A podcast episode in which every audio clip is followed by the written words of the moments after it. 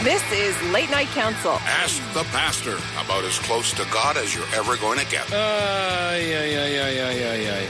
All right, so listen, why don't you give me a call when you want to start taking things a little more seriously? It's okay. This is really serious. John Counsel. Ask the pastor. That sounds better. Yeah, I know John Counsel. Ask the pastor. Ask the pastor. He may have the answer. Again, he may not. Late Night Counsel. Ask the pastor. He's got a direct line, folks. Well, whether I have the answer or not, the answers will probably be coming a little slower tonight. Now, the knock on me has always been counsel, you talk too fast, you interrupt people.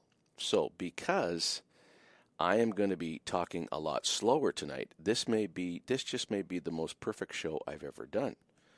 John, explain to us why are you going to be talking slower?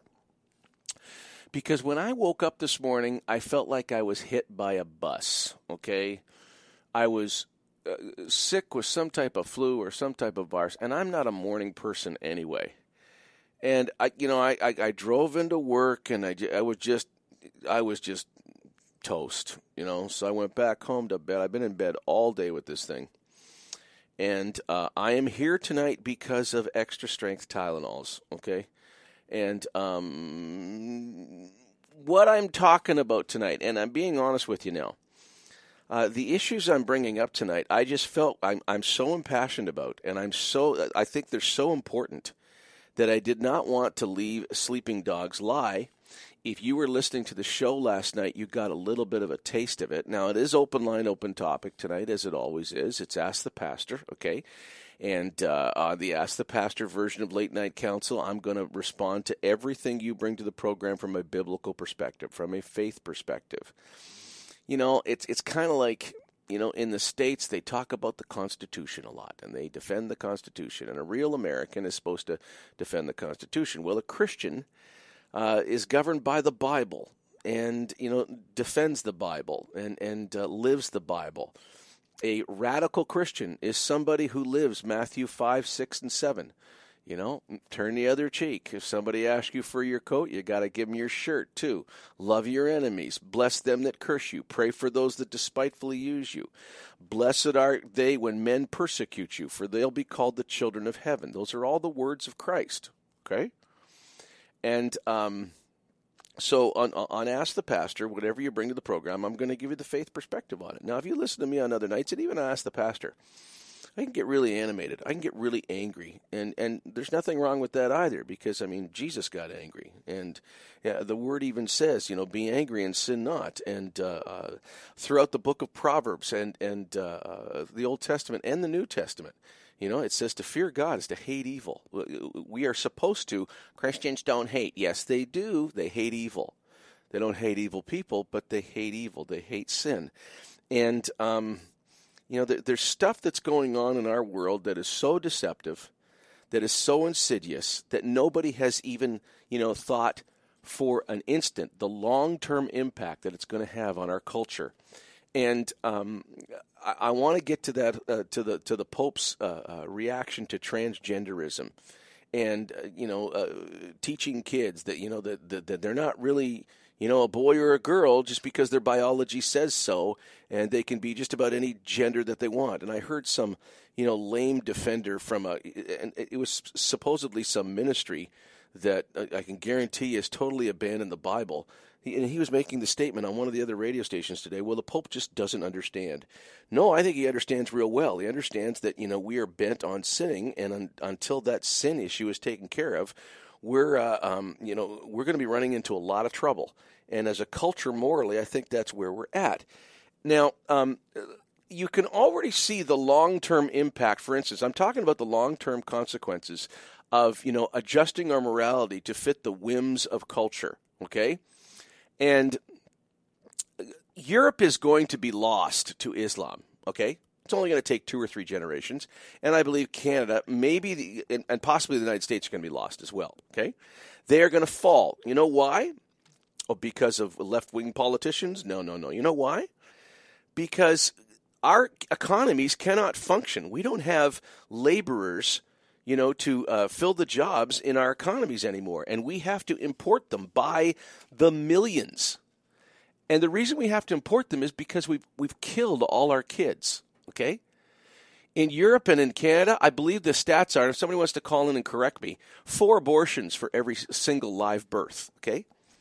And the long term impact of us killing our own, okay, is resulting in we can't even keep the economy going without bringing in people from other countries, and you know, uh, you know, we're bringing in people from other countries, and, and they're bringing their ideology, they're bringing their, uh, uh, uh you know, their ways that uh, uh, not all of them are benign, okay. And I want to give a bit of a biblical perspective on the whole. I'll call it the Islamic invasion, and it's not an invasion; they were invited in into, particularly Western Europe, and the eventual takeover of Europe. Europe has slaughtered tens of millions of children through abortion. And Canada and the United States have too. And uh, their economies can't survive without importing, you know, millions of, of migrant workers. Because they've killed most of their most of their kids. One thing about Muslims, they don't kill their kids. Okay? They have big families. And because of that, when it comes to family and when it comes to morality, and you can criticize them, and I'm not talking about the, you know, the jihadists and the Islamists now. I'm talking about, you know, peace loving Muslims that just want to get on with their life, okay? They have big families. And when it comes to the value of children and the value of human life, I think they're far more, are you ready for this? I think they're far more biblical and I think they're far more Christ like than what we see displayed in Western culture. We think we're so, so civilized. We think we're so, you know, sophisticated. We're so sophisticated, we kill our kids. Muslims don't do that. And the biblical perspective is, you know, uh, in the Old Testament, and here's here's where I compare it. What I compare it to. If you go through the Old Testament, often there was, a, you know, the, the the nations that that Israel drove off.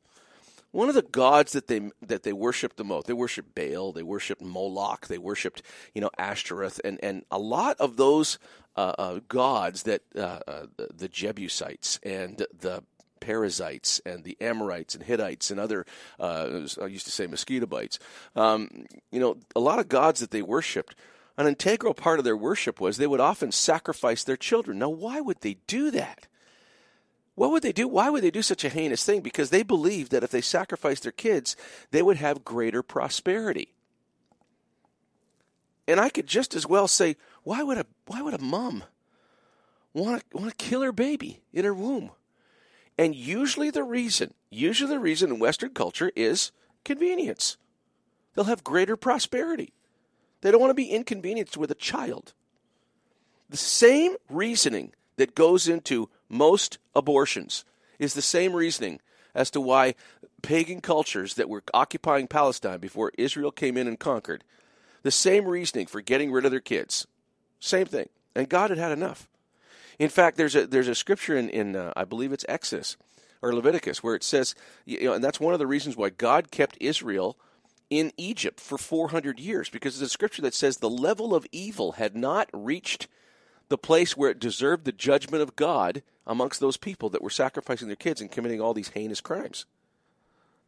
And I think you're going to see the overthrow of Western culture by a much more robust culture that respects children and respects life more than the pseudo, I'll call it the pseudo Christian, Judeo Christian culture. Israel was used as a judgment tool of God against the Amorites, the Perizzites, and all those groups. And God, being the fair God, I mean, Israel started practicing all those, you know, pagan uh, uh, uh, rituals as well and he had the Babylonians come in and obliterate Israel because they were not following him. And I think you can see the long term impact. It's been 40, 50 years now so, since we've had widespread abortion and access to abortion in Western cultures. And our Western culture is crumbling because we can't keep the economy going. We have no kids from our culture anyway. Oh, we got a few, but nowhere near what we need to keep our economies going. And that's why immigration is huge. Canada takes in more immigrants than any other nation in the world. Am I against immigration? Of course not. But I know why it's there because we've killed most of our kids. And those jobs got to go to somebody or the economy's going to fall apart. Well, it's going to fall apart anyway because of the way it's being mismanaged. But that is an example of the long term impact of basically giving God the finger and saying, we're going to do things our way.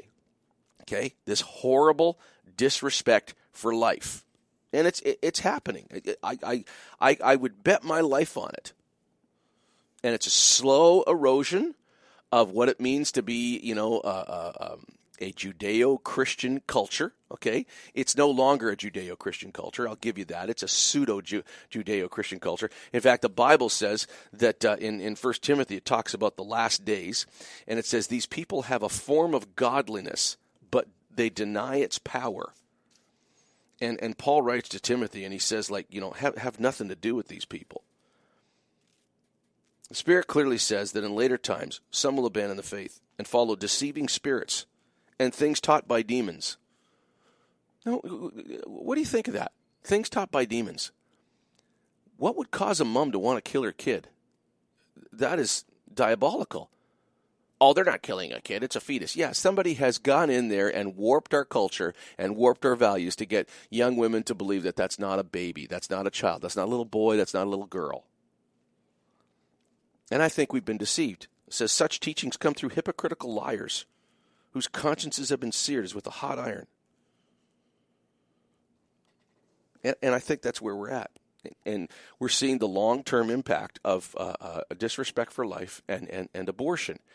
And nobody is predicting and nobody knows what the long term impact of our attack on traditional marriage is going to be. Nobody's done any, well, they have done a number of studies. But any studies that show a detrimental impact on, for instance, same sex marriage or transgenderism. I mean, the the the, uh, the the gay activist lobby just vilify these studies. The most highest profile one was in the University of Texas in July of 2012, uh, four years ago, and they came out with some chilling findings and it was peer reviewed, had everything. And of course, I read the I read uh, you know the the attacks on it, and you know the people's credibility that did this. They were just vilified because that's how powerful this almost fascist uh, a, gay lobby is. You can't even talk about. It. I mean, we're at the place now in Canada where, and I want to get into what the Pope said about transgenderism yesterday. And uh, isn't it interesting that you know that's not in any of the print media today? 1310 on Rogers gave scant uh, uh, mention of it in one of their news reports today. But, you know, and I think the reason that uh, print media didn't uh, report what the Pope said about transgenderism is because they've seen him, mainstream media has seen him as a pretty politically correct guy. You know, he's very anti capitalistic and, uh, you know, he, he's, you know, said some very, very Christ like things. And I think that uh, he's been a bit of a media darling. Well, he comes up with something like this and they don't want to have anything to do with him. And nobody's printed what he said. Now, if you heard the show last night, you know what he said, and I want to give a, a, a, a, biblical perspective on that. And of course, I want to hear your thoughts on this as well. Okay, it's a little bit deep. It's a little bit uh, uh of a of a departure from what we you know usually go for on on Ask the Pastor, but uh, uh, no less important. In fact, incredibly important. I I shudder to think what the long term uh, uh, effects on healthcare, on social institutions on the economy are going to be like when you erode and when you attack you know the foundation of the entire civilization which is the, the you know the nuclear traditional family i think we're i think we're in for uh, uh, uh, uh an anarchaic uh, uh, um, degrading and fall of of Western civilization that's going to make the fall of Rome look like you know the packing up of a picnic and just moving it to another location.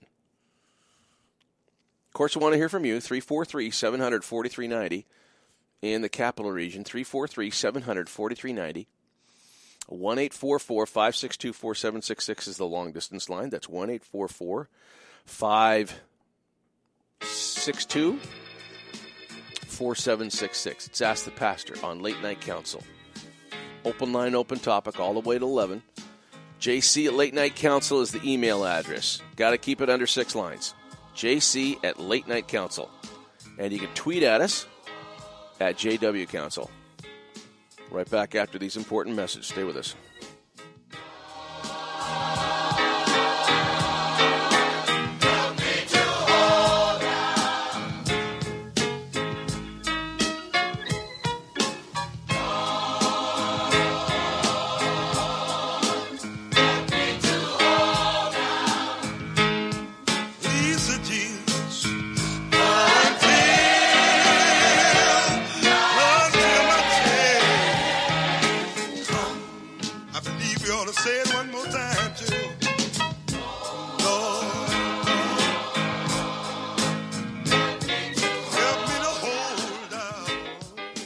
Summertime is here, and it's time to cool off with your friends at Menchie's Frozen Yogurt. We feature 12 flavors of frozen yogurt daily, with a choice of over 55 delicious toppings to choose from. The combinations are endless. Chill out with our new fresh yogurt fruit smoothies, or be the hero at your next backyard barbecue or birthday celebration when you serve up our exquisite frozen yogurt cake to your family and friends. Visit us at 80 George Street in the Byward Market and 3091 Strandherd Drive in Barrhaven.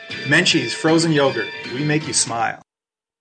Who's that man makes shawarma taste like no one can? The Garlic King! And he can do anything. Who wears a crown, golden shoes, and a royal gown? The Garlic King! So tasty. Man, this food is so good. Don't talk with your mouth full. I'm just talking about the king. And I can't dig it. Discover why Really Lebanese is Ottawa's best shawarma. Really Lebanese, home of the Garlic King, St. Joseph Boulevard beside Pizza Hut in Orleans. Garlic, I love it.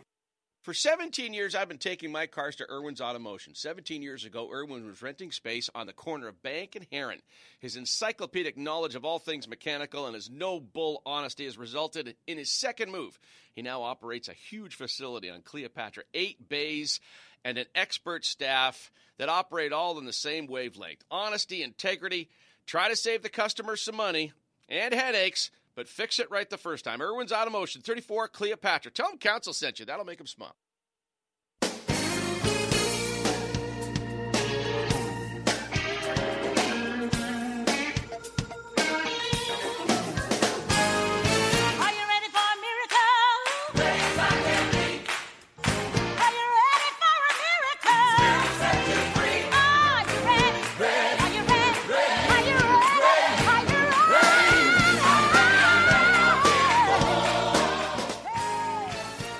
Yeah, the music's a little different on Ask the Pastor Night, isn't it?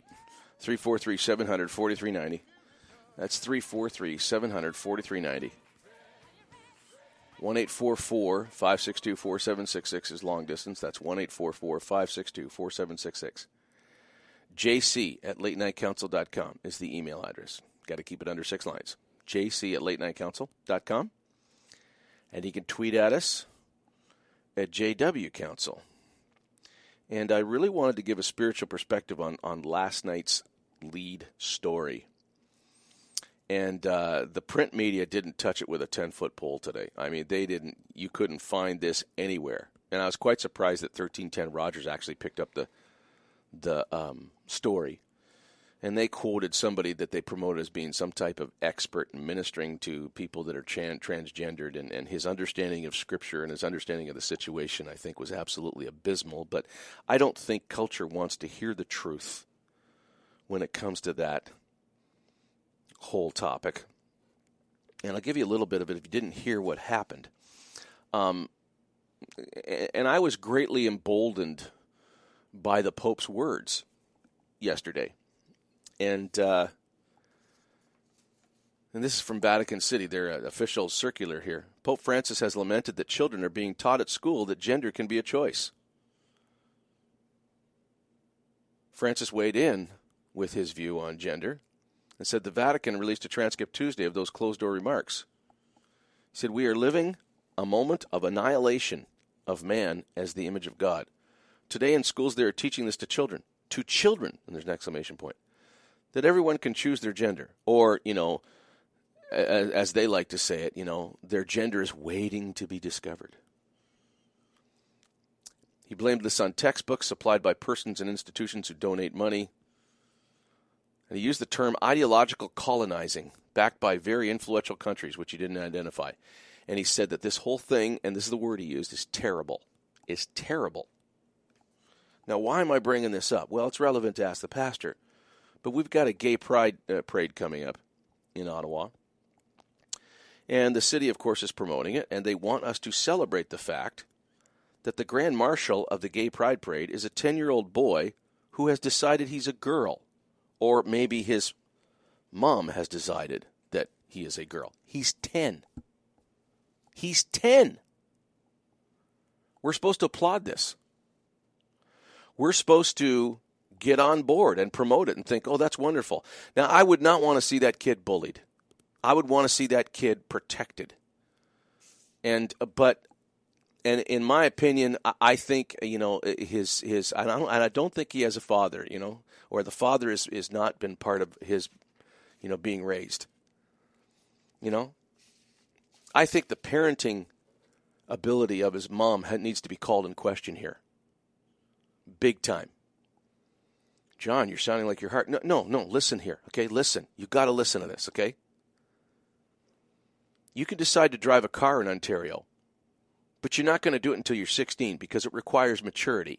You can kill somebody in a car, so nobody gets behind the wheel or gets licensed to drive a car until they're 16, okay?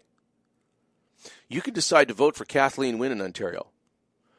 But if you're not 18, that's not going to happen because the responsibility of having a vote to choose our political leaders, that requires maturity. In Ontario, you can decide you want to buy as much booze as you can carry. But if you're not 19, forget it. You don't get to consume that booze or buy it. Now, these are all, and I don't think anybody would argue with these laws, would they? We all agree on these laws.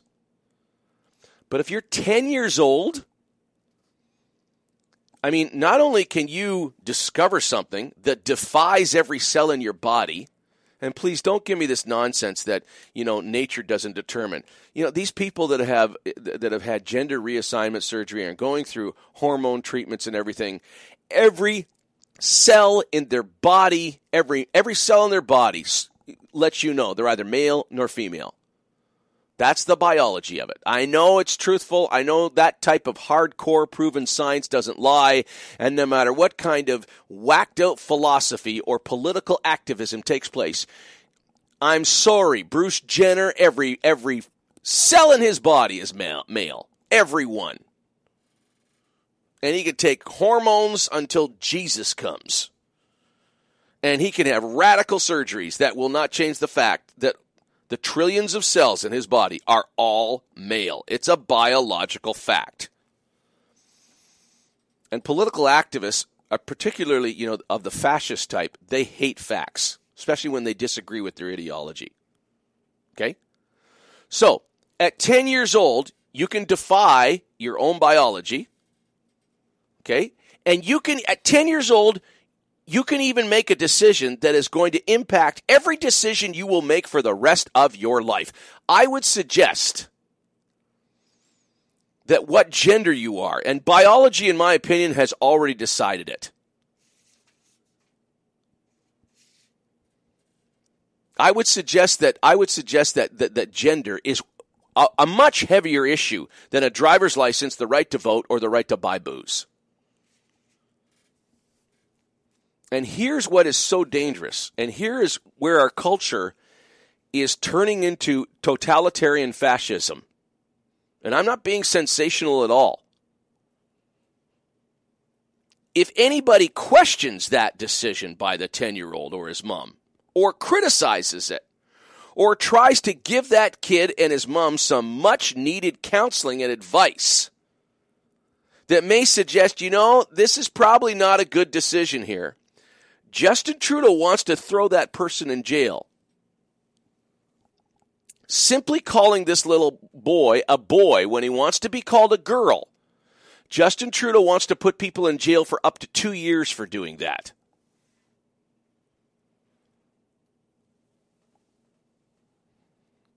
Insanity is not only legal in Canada now because it defies every every every uh, uh, tenet of biology in, in the human body. Insanity is not only legal in Canada, the gay transgendered fascist, I'll call them, okay? They want anyone who disagrees exterminated. John, that's pretty strong words. Well, yeah, but they'll settle for jail time now. But they hate us with a passion, especially Christians. The Christophobia and the hatred for Christians that believe the Bible runs rampant throughout the whole gay activist crew. And most of the time, they don't even hide it because they don't have to. Because we're a group that human rights commissions and the government has deemed open season. We can be persecuted, we can be fined, we can be brought before trials without facing our accusers, okay? Because we're not one of those politically correct books, uh, uh, uh, politically correct groups, sorry. And the implication of what Pope Francis said, it was anybody other than Pope Francis, they'd get arrested in Canada under the new legislation that's coming through. And it's going to pass too, because Trudeau's got a majority in the House. There's nothing to stop this. Now, whether it gets enforced, I, I can't see why it wouldn't get enforced. Under our laws, if he wasn't the Pope, he'd be locked up for saying what he said about gender. And those of us that still have a moral compass ought to be emboldened by Pope Francis and, and not be silent on this. I mean, we're supposed to be celebrating what these activists have done using this poor kid as a pawn to promote their perversion, okay?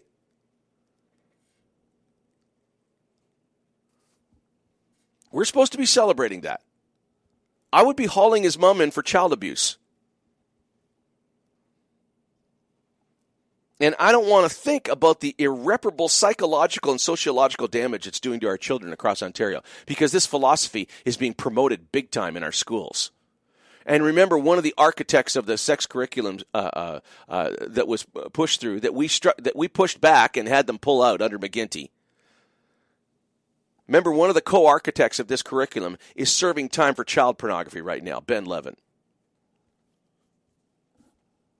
And Kathleen Wynne has not proved adequately at all that there was no connection. And I remember the name Ben Levin before he was exposed for what he was doing and what he did. Because I have a number of friends in the education system that would go to conferences and would, you know, uh, uh, during PD days and have special speakers come in. And this guy organized everything. He was Kathleen Wynne's right hand man. He's a convicted child pornographer. And it's reaping confusion like crazy, and, and our culture doesn't even doesn't even care. They're not even thinking of the long term consequences here. Do you know what impact it's going to have on our healthcare? You know what impact it's going to have on crime? You know what impact it's going to have on society when nobody can trust anybody anymore because our families have broken down? Well, it's all about just loving somebody. Yeah, you know how we measure that love? That changes with the weather, you know? I mean, we even have a law society here in Ontario that doesn't like the fact that you know uh, the, the, people coming in to practice law have taken a vow, even just for you know three four years, that they will not be engaging in sex outside of marriage. They will not be taking drugs. They will not be doing alcohol. No, no, no. That's repressive. And the obvious the obvious implication is we like our lawyers getting pissed out of their minds. We like our lawyers bedding down anything that moves. We like our lawyers getting high.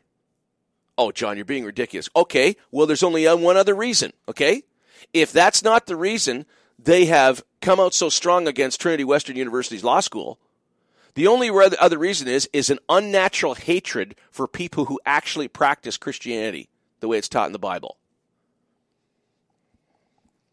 And Christians that actually believe the Bible and adhere to it we've become we've become uh, like the Jews of pre World War II Germany, where we're getting blamed for everything, and we do not have the same defenses of our human rights that every other group does.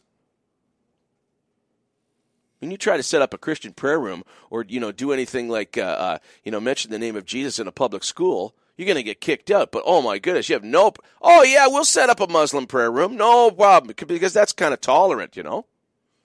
I mean, the double standard is insane, and nobody says anything. Nobody says anything. 343 700 4390. That's 343 700 4390. 1 844 562 4766. That's 1 844 562 4766.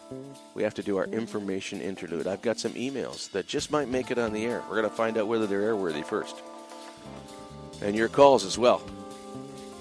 It's Ask the Pastor on Late Night Counsel. Stay with us.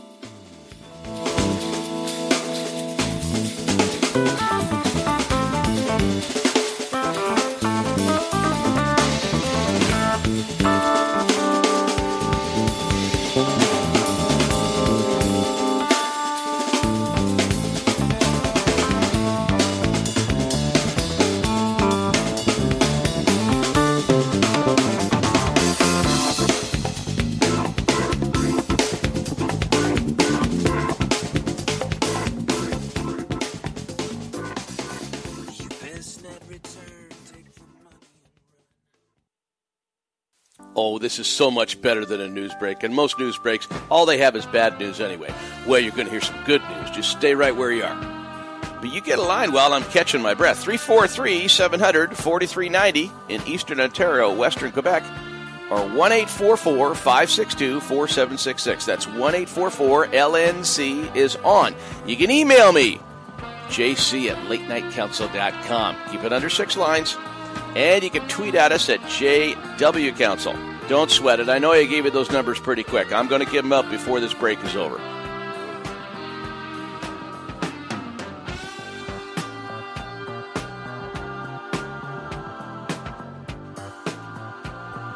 Unfiltered, unfettered, uncensored. I have one program director now.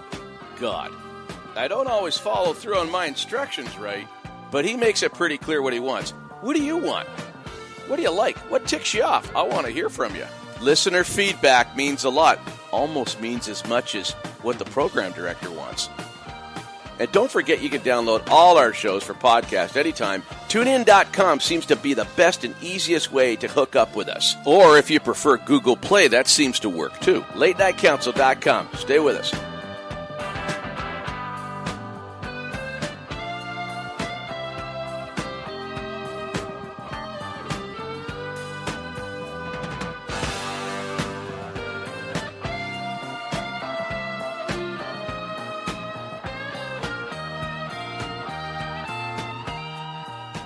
Monday and Tuesday, it's news. Often some pretty good guests, too. Wednesday, it's Ask the Pastor. Thursday nights, we repeat the Ask the Pastor broadcast from the night before. And then Friday night, well, we fool around on Friday. We give stuff away. We have fun because that's what you're supposed to do on Friday. And if you miss any of the shows, well, that's what podcasts are for. 343 700 4390. That's 343 700 4390. That is the Eastern Ontario and Western Quebec line, the whole capital region. And 1 562 4766. That's long distance. 1 562 4766.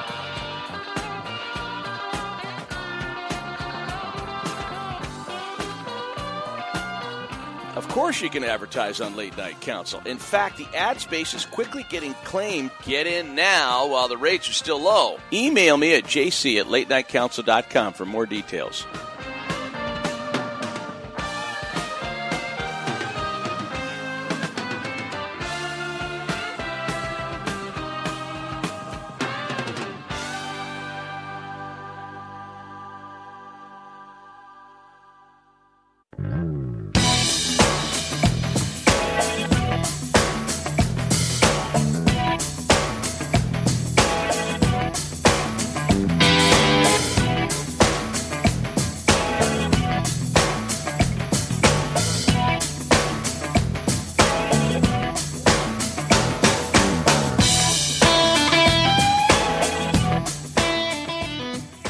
Welcome back to Ask the Pastor on Late Night Counsel.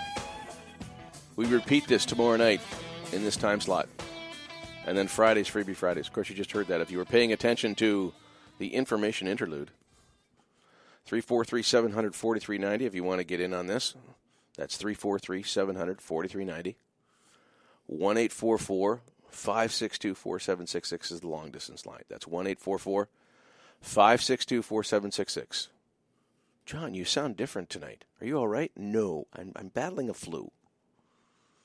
But it's my microphone and my headphones, so I know I'm not infecting anybody here, so we're okay. JC at late night latenightcounsel.com. Got an email. Going to read it in just a sec. It's under six lines, and it's airworthy, and I don't mind responding to it. JC at late night latenightcounsel.com, and you can tweet at us at JW Counsel. It's from Eric. John, I've heard theories that Muhammad is the Antichrist and Allah is Satan. The Islam religion sure has a hate on for Jews and Christians. It's just a matter of time before there is another Islamic terrorist attack. I know Muhammad died hundreds of years ago, but he does live in the hearts of Muslims today. Do you think this theory holds any water? No, not at all, Eric. Muslims do not have a hate on for Jews and Christians, okay? As a matter of fact, one of the stories I wanted to cover tonight was all through France last Sunday, okay? Just the Sunday past, three days ago. All through France, Muslims packed into Catholic churches to worship with Catholics to show solidarity. and to encourage their Christian brothers and sisters that we're standing with you here, that this is not an Islamic thing. This is, you know, extremist nonsense. It is, a, it, you know, it's a, it's an extreme faction and a fanatical faction of Islam, no doubt. Okay, but they don't have a hate on for Christians and Jews. Now, some of them do, but thank God the whopping majority don't. And I refer back to um, a, a, delightful guest I had on my show about oh seven or eight years ago, and he was doing a speaking tour across Canada. He pastors the largest evangelical church in Jakarta, Indonesia. Indonesia has more Muslims than any other country in the world. And this guy's church, you know, it's a big mega church, about three thousand. And in the years that he's been there, there's been a number of times when extremist sects of the, you know, like uh, Al Qaeda factions, ISIS factions, you know, they would come and attack and uh, want to vandalize and wreak havoc on his church.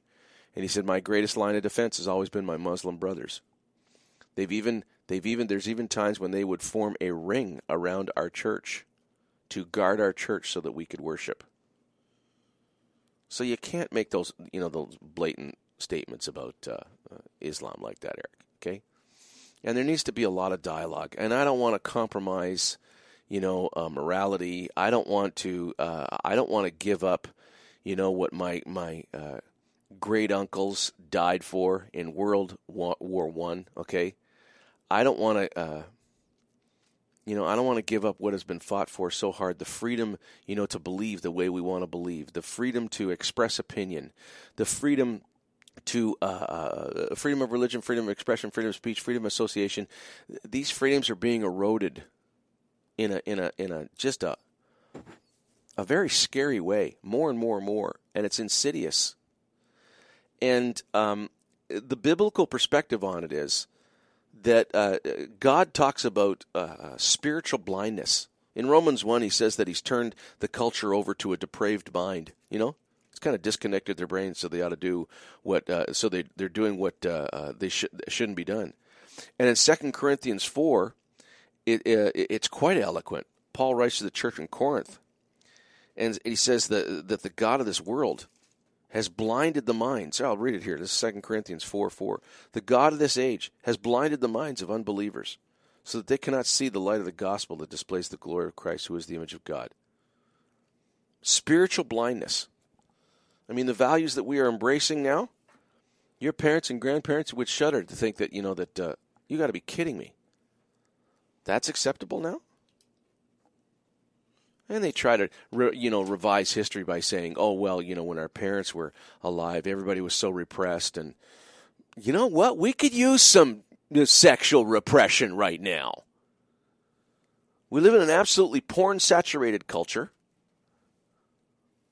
Women are treated like meat. And there's pressure all the time to, you know, sexualize children because the perverts that run our country, you know, see them as, a, as you know, a potential turn on as well. How bad's it going to get? Well, you know, I don't talk about it that much because it's gross and it's sensational. But one of the most popular uh, uh, uh sexual vacations you can get in Germany now and other uh, European countries is uh, they've opened up brothels on farms so that people can come and have sex with animals. And it's a it's a burgeoning business. There's all kinds of and you know, they've lobbied you know the animal rights people and they've convinced animal rights people that you know we're not harming these animals. You know so even you know some of the animals actually like it. That is hugely popular in Europe and it's growing by leaps and bounds and it's probably already taking place here in Canada, but nobody's reported it on it yet. But that kind of activity is widespread in Europe right now. See, once you de- once you make the decision that you know morality is whatever we decide it, it is, once you abandon moral absolutes, once you know uh, once you go to the uh, once you cross the line where marriage is whatever we want it to be sexuality is whatever we want to be when you remove the morality thing out of it there's there's no restraints anymore and the biblical perspective is this happened to a number of cultures it happened before the ark in Noah's time. It happened to Sodom and Gomorrah. It happened even to Israel. Israel was embracing horrible acts of immorality before God finally said enough and brought Babylon in to judge Israel. God's no respecter of persons, you know. He's, he doesn't have favorites here. 343 700 4390. That's 343 700 4390 in the capital region. 1 562 4766 is the long distance line. That's 1 562 4766. JC at latenightcounsel.com. That is the email address, and you can tweet at us at JW Counsel. Haven't got any tweets that I can read, except I should put this one out. Darlene Chidley at Darlene Chidley. Are you sick again? Really, John? Take care of yourself. Thank you, Darlene. well, your, your, tweet has kind of like cheered me up a little bit. Laughter is uh, laughter is great medicine. That comes from Proverbs. I remember. Uh, um, do you remember the old Saturday Night Live? They used to have this uh, guy that would, and, and his words and his proverbs would kind of scroll down the screen just before they were going to commercial. Remember the Jack Handey Deep Thoughts with Jack Handey. The one deep thought by Jack Handey I remember the most was Grandpa said that laughter was always the best medicine, which would probably explain why he died of tuberculosis. I'm sorry. 343 700 4390. How do you feel about our universities becoming bastions of repressive fascism? I mean, I'm I'm old enough to remember. You remember the '60s, you know, and the, how subversive and how rebellious and how anti-establishment universities used to be. You know, they were always going after the man. They were always, you know, rebelling against authority. And universities are the exact opposite now. I mean, you you espouse uh, all the kids have to espouse the same values, and the moral repression and political repression in universities is is monumental. You deviate from the accepted politically correct norm in a university, and you are going to you're going to be ostracized. You're going to be vilified. Your years in university are going to be uh, miserable. I've mentioned often the ad that the conservatives put in newspapers across Canada. Oh, it'd be about 10 years ago now. And it was so true. Full page ad, good looking, you know, 19 year old kid with, I think he had a black eye. He said, You want to tick off your university professor? Tell him you're a conservative. And it's gone past political correctness. It's gone past left wing wackoism. It's like left wing uh, um, um, fascism now. Here's another example of it in Brandon University. Of course, I lived, you know, six years in Brandon. This is dear to my heart here. A pro-life student group in Manitoba is listen to this is suing a university's student union for stripping it of its official club status. A move the anti-abortion group says is tainted with bias. Pro-life group got their charter taken away for no other reason except you know the union is run by a bunch of left-wing fascists politically correct fascists. Brandon University Students for Life is the group. And I'm quoting their leader. We feel marginalized, censored, and discriminated against by BUSU, Brandon University Students Union, simply because we want to host events, share our views, and have discussions about life and death issues such as abortion and physicians assisted suicide, said Catherine Dubois, Students for Life president, in her affidavit. The group said its objective is to promote the protection of human life from conception until natural death, and educate others through peaceful protest and charitable volunteerism. And yet, the student union are, are, are such a bunch of politically correct fascists for no other reason than, than blatant hatred for people who actually live the Bible. Well, they're getting sued. I predict, you know, they're they're probably not going to get anywhere with this suit because the courts are so, so stacked against uh, uh, people that you know practice Christianity nowadays. Now, if you practice Christianity like our politicians do, you know, like where they will tell you that's a personal thing and I don't talk about that in public, you know. You know, if you just give nominal lip service to it, that's very politically correct. But if you actually espouse faithfulness to your, you know, wife, if you actually espouse, for instance, a heterosexual marriage, or if you actually espouse a revulsion for sexual immorality, oh my goodness. You're a target. You're a target.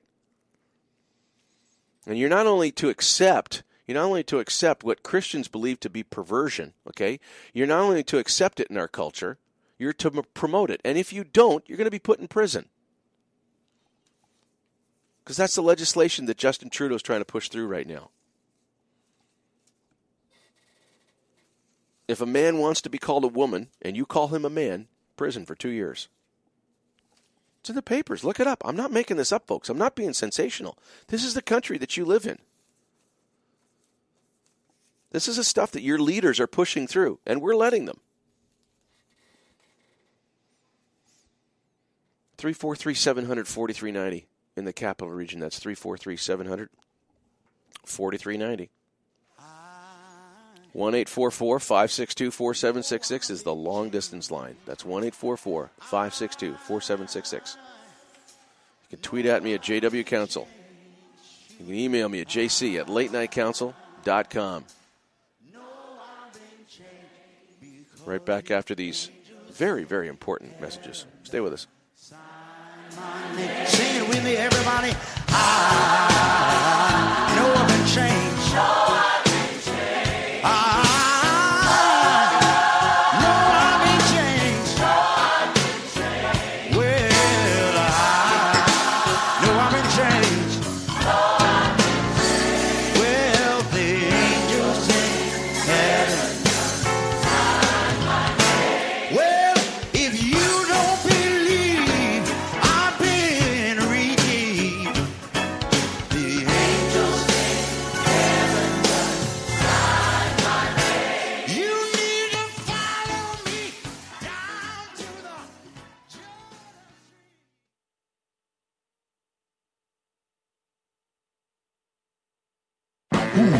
Man makes shawarma taste like no one can? The Garlic King. And he can do anything. Who wears a crown, golden shoes, and a royal gown? The Garlic King. So tasty. Man, this food is so good. Don't talk with your mouth full. I'm just talking about the king. And I can dig it. Discover why Really Lebanese is Ottawa's best shawarma. Really Lebanese, home of the Garlic King, St. Joseph Boulevard beside Pizza Hut in Orleans. Garlic. I love it. Timo's 2000 Mobile Auto Cleaning comes right to your driveway makes your vehicle look brand new again. Classic cars, bikes, boats, RVs, dump trucks, hot rods, tractors, transport trucks. We can even make your minivan look like the day you drove it off the lot. Did you spill too much coffee on your seat? Did Junior decide he couldn't wait till he got home? And yuck, maybe you're just long overdue for that meticulous cleaning. Maybe you want to sell the old beast. Smartest thing you can do is make it look brand new again. Timo's 2000, 613 327 8498, 613 327 8498, or go to timos2000.com. Summertime is here, and it's time to cool off with your friends at Menchie's Frozen Yogurt. We feature 12 flavors of frozen yogurt daily, with a choice of over 55 delicious toppings to choose from. The combinations are endless. Chill out with our new fresh yogurt fruit smoothies, or be the hero at your next backyard barbecue or birthday celebration when you serve up our exquisite frozen yogurt cake to your family and friends. Visit us at 80 George Street in the Byward Market and 3091 Strandherd Drive in Barrhaven. Menchie's Frozen Yogurt. We make you smile.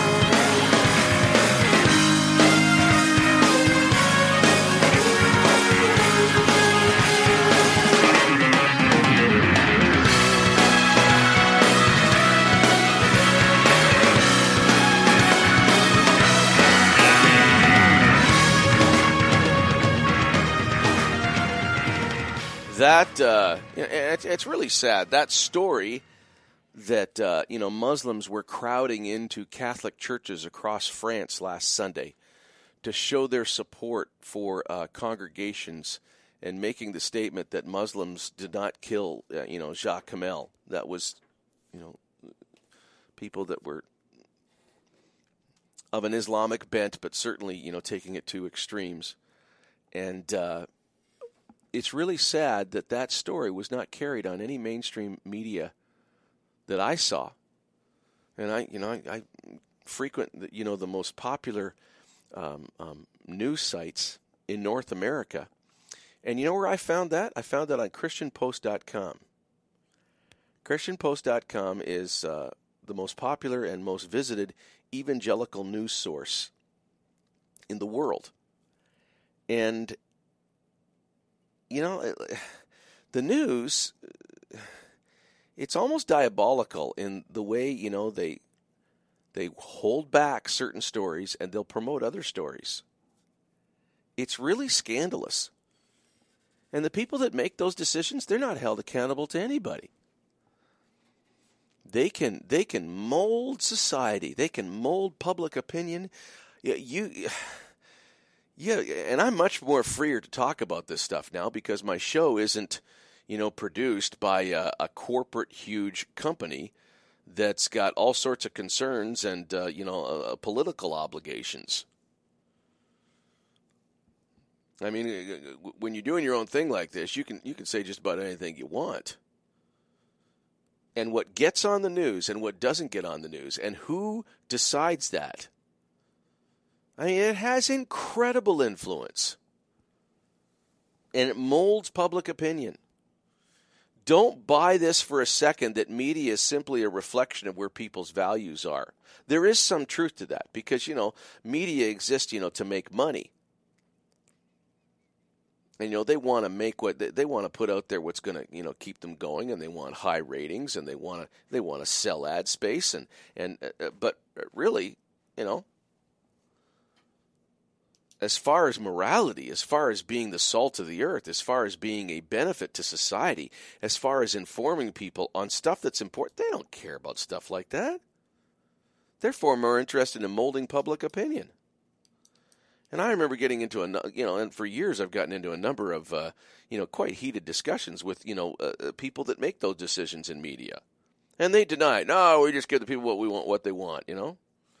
It doesn't have that kind of impact on people. It's just entertainment. It's just news. That's bull crap. You know, if you ever hear anybody that says, you know, media does not affect culture and doesn't affect public opinion, they are in total denial of the fact that huge corporations and companies spend billions and billions of dollars on advertising because they know that media affects people. They know they can create a desire for their products and for their services. And if they don't do that, they're nowhere. And and I just think it's really sad, you know, with with all of the conflict and with all of the, you know, the hatred that is being promoted, uh, you know, against Islam. That a story like that, Muslims, you know, crowding into Catholic churches just to lend support. I, I was really disheartened that, that there was not a mainstream media uh, outlet that picked up that story at all. It's old news now. You you wouldn't have heard of it if you hadn't tuned into the show tonight. Three four three seven hundred. 4390. That's 343 700 4390. 1 844 562 4766 is the long distance. That's 1 844 562 4766. JC at latenightcounsel.com. And you can tweet us at uh, JW Counsel. More evidence that our universities are becoming bastions of fascist repression this whole and you know you've heard me talk about uh, uh, Trinity Western University's law school and uh, a guy by the name of Howard Anglin. I haven't heard of this guy before, but he was a, a former senior advisor for legal affairs and policy and deputy chief of staff to Prime Minister Stephen Harper. It seems the singular threat of a Christian law school in Canada is too much for these churlish, churlish regulators. He's talking about the Law Society of Ontario. It is not enough for them to disapprove of TW's values.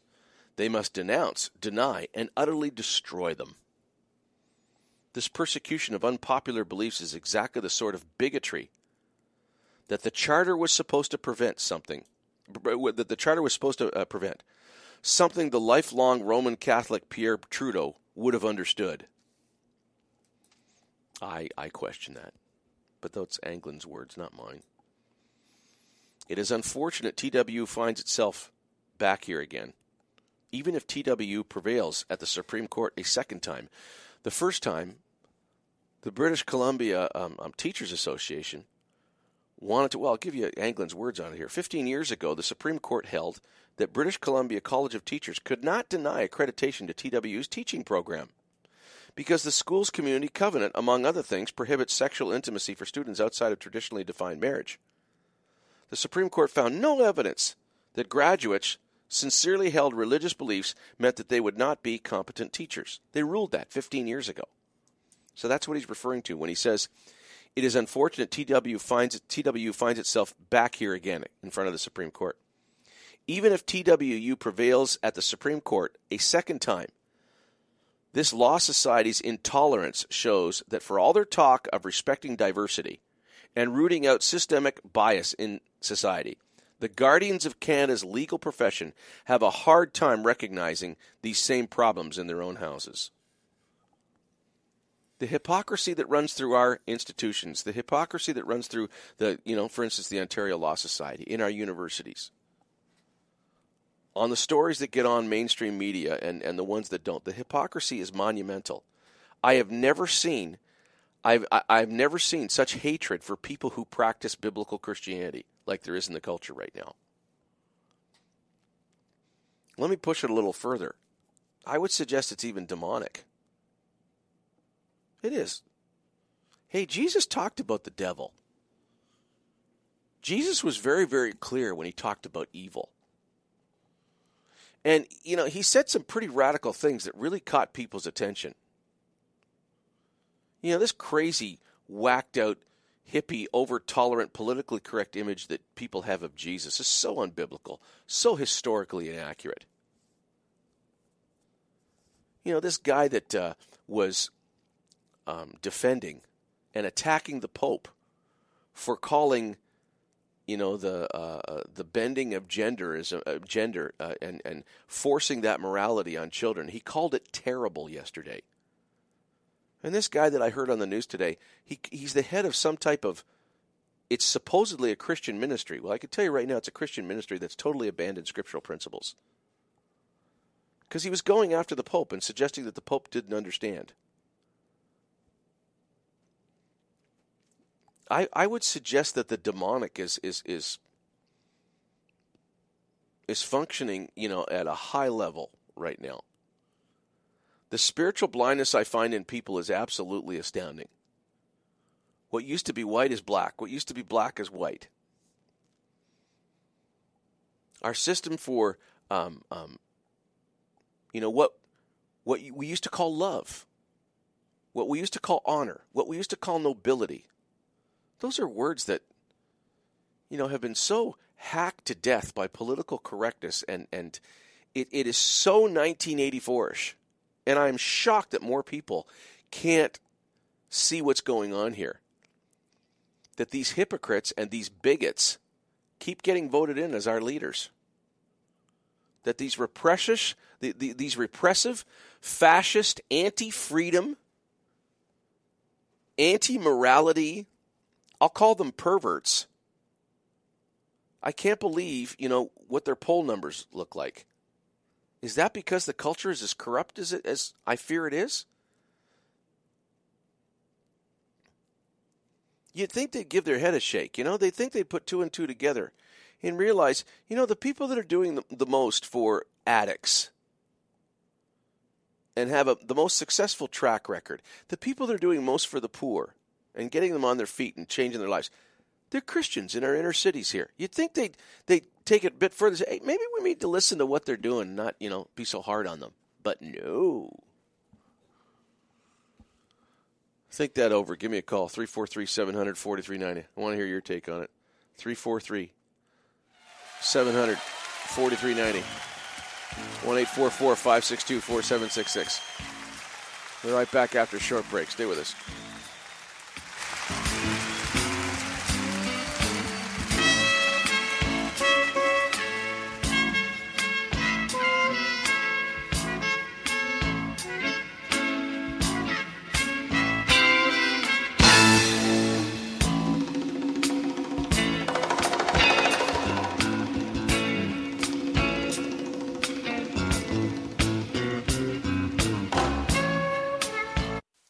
This is so much better than a news break. And most news breaks, all they have is bad news anyway.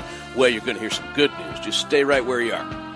But you get a line while I'm catching my breath. 343 700 4390 in Eastern Ontario, Western Quebec, or 1 562 4766. That's 1 LNC is on. You can email me, jc at latenightcounsel.com. Keep it under six lines. And you can tweet at us at JW Counsel. Don't sweat it. I know I gave you those numbers pretty quick. I'm going to give them up before this break is over.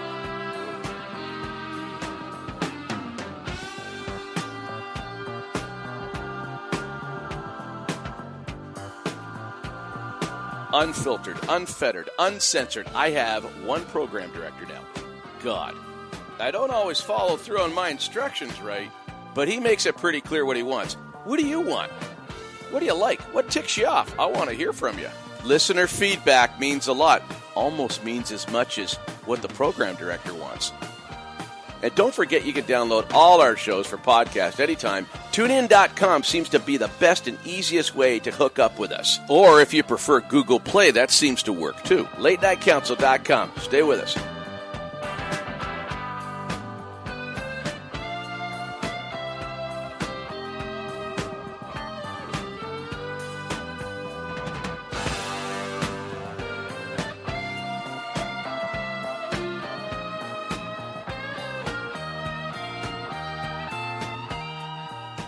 Monday and Tuesday, it's news. Often some pretty good guests, too. Wednesday, it's Ask the Pastor. Thursday nights, we repeat the Ask the Pastor broadcast from the night before. And then Friday night, well, we fool around on Friday. We give stuff away. We have fun because that's what you're supposed to do on Friday.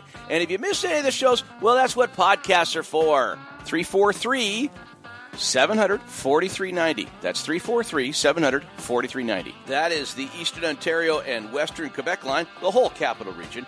And 1 562 4766. That's long distance. 1 562 4766.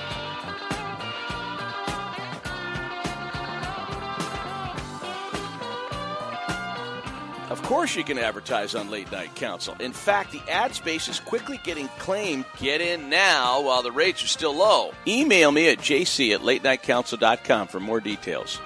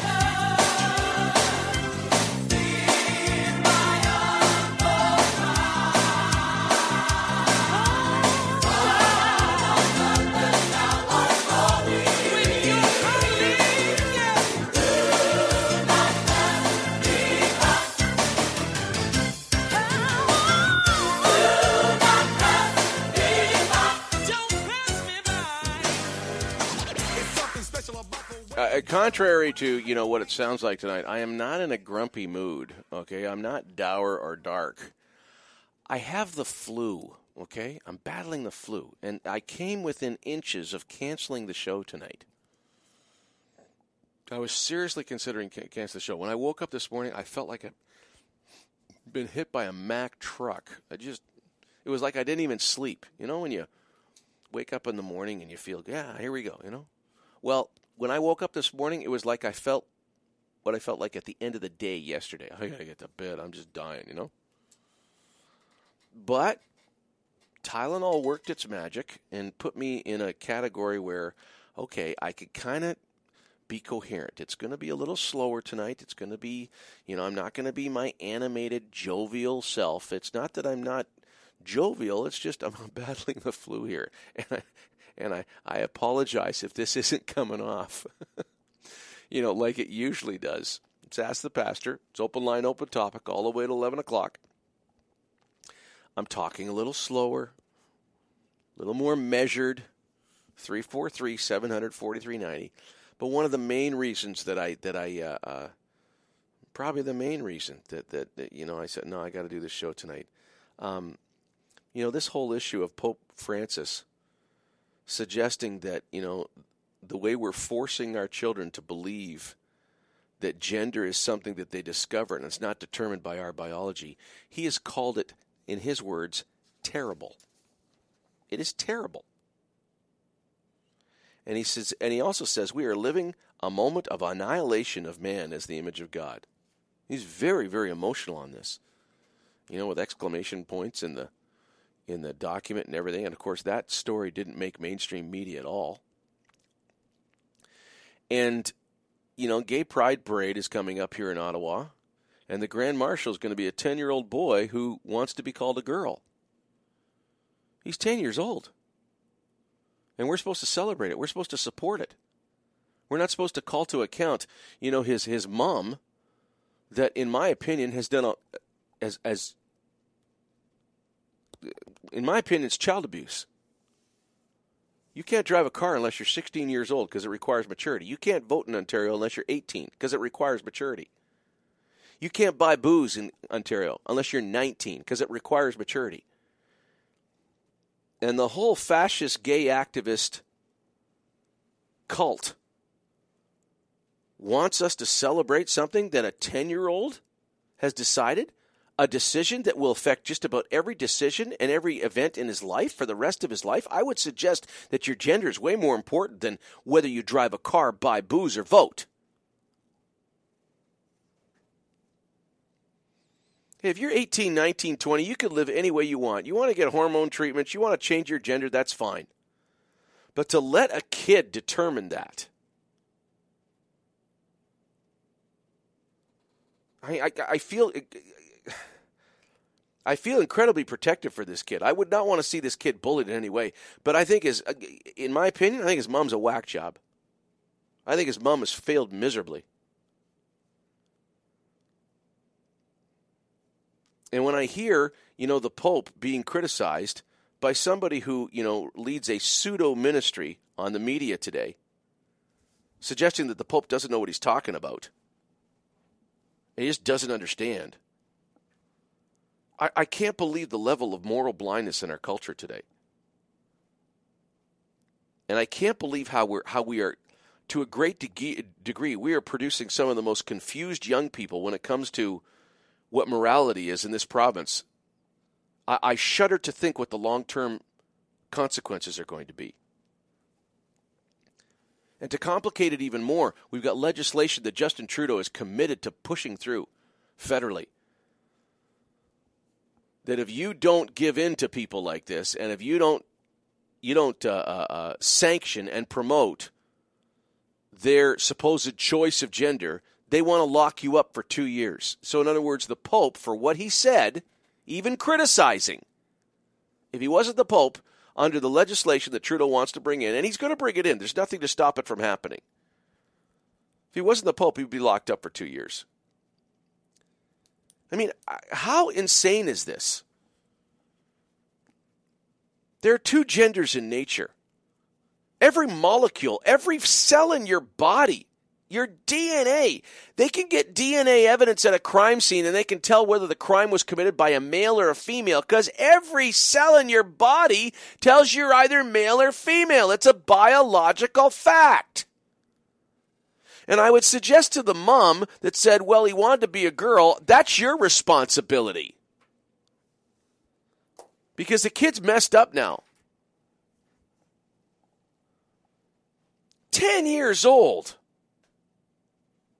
And we're supposed to celebrate this. And I think our school system is wreaking moral havoc on this province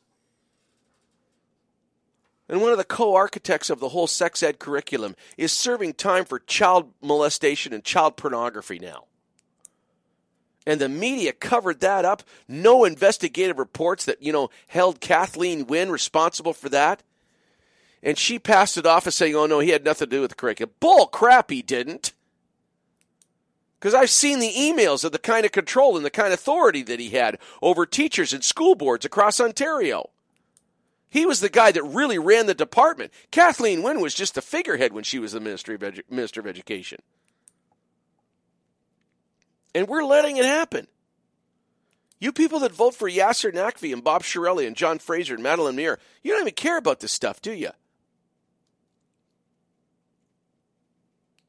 Morality has become, you know, the, the whims of, uh, of the mob now.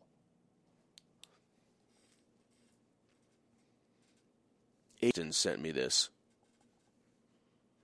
In the listen to this. This is chilling, okay? This is a document from 70 years ago. February 1946 issue of Psychiatry. Guy by name of Brock Chisholm writes To achieve world government, it is necessary to remove from the minds of men their individualism, loyalty to family traditions, national patriotism, and religious dogmas. We have swallowed all manner of poisonous certainties fed us by our parents, our Sunday and day school teachers, our politicians, our priests. The reinterpretation and eventual eradication of the concept of right and wrong, which has been the basis of child training, the substitution of intelligent and rational thinking for faith. In the certainties of old people, these are the belated objectives for charting the changes in human behavior. Children have to be freed from religious and other cultural prejudices forced upon them by parents, civil and religious authorities.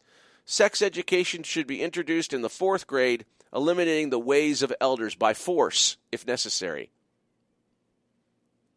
Brock Chisholm was the Deputy Minister of Health to Paul Martin Sr. in the 1940s, also an ex military psychiatrist, 13th Canadian Surgeon General became the first Director General of the UN World Health Organization.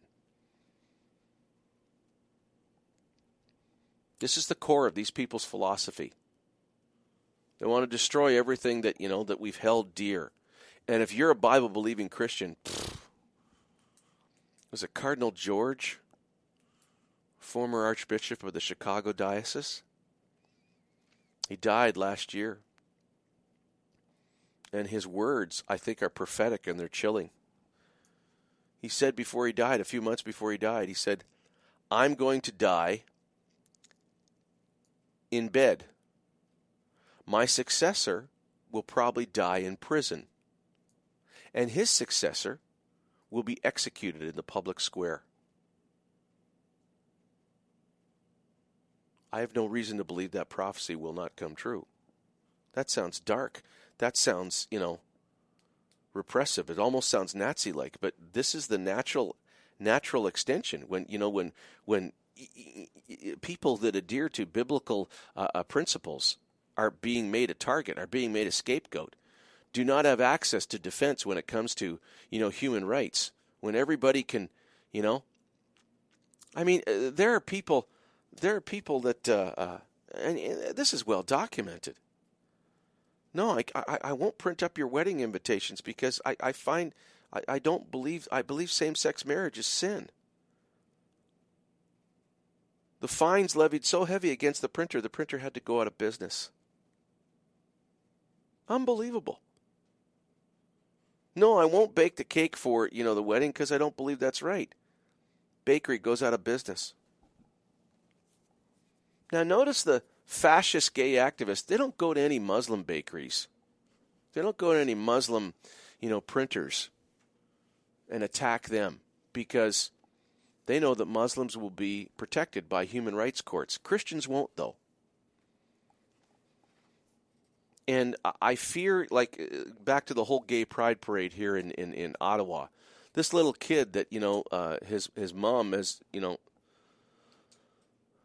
raised to, to uh, sanction his uh, his uh, gender confusion. He's being used as a pawn.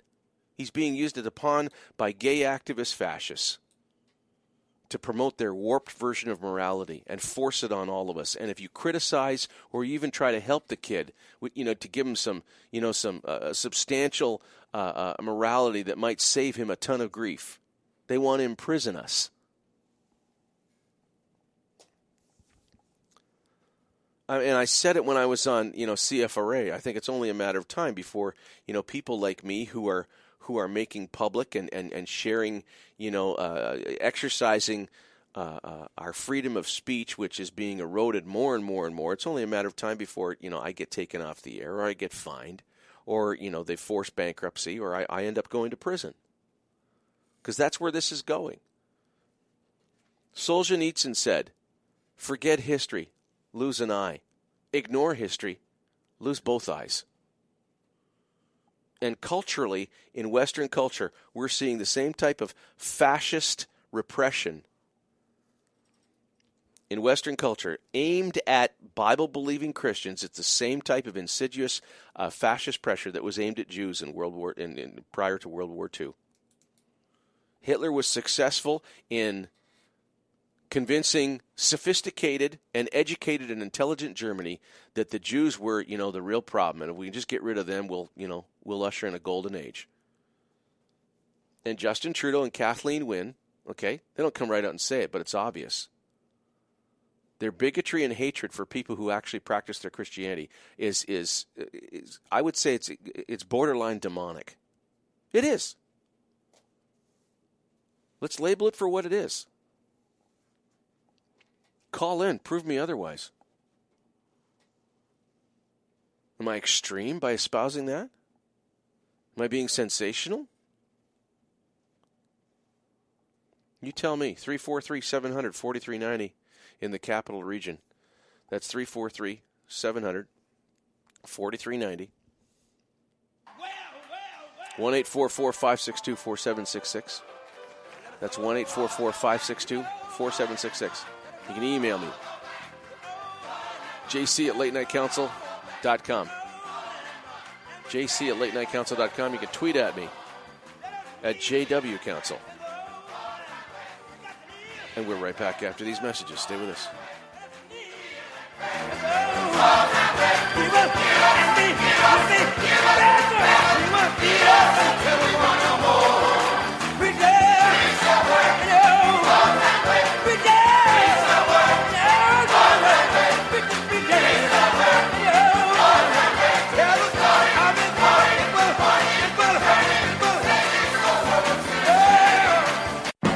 that man makes shawarma taste like no one can? The Garlic King! And he can do anything. Who wears a crown, golden shoes, and a royal gown? The Garlic King! So tasty.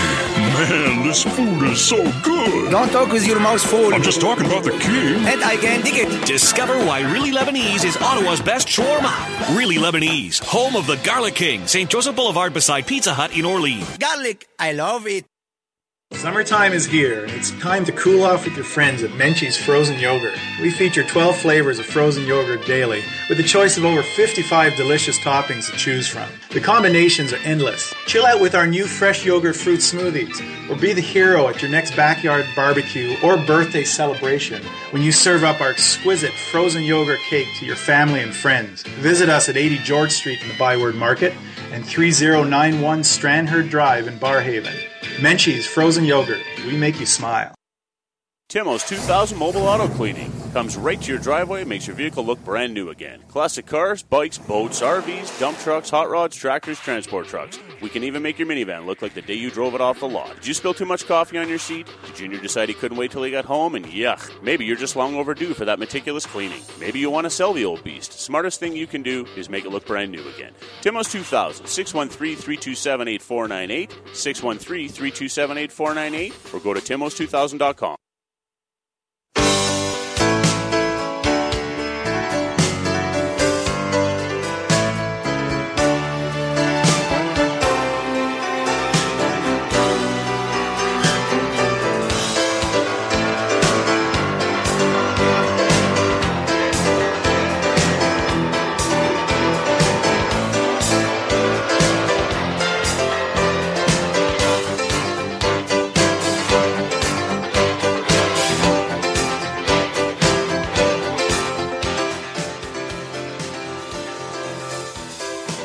Welcome back. 343 700 4390. That's 343 700 4390. 1 562 4766. 1 562 4766. JC at latenightcounsel.com. And Maureen has sent me an email. I assume she's talking about Justin here.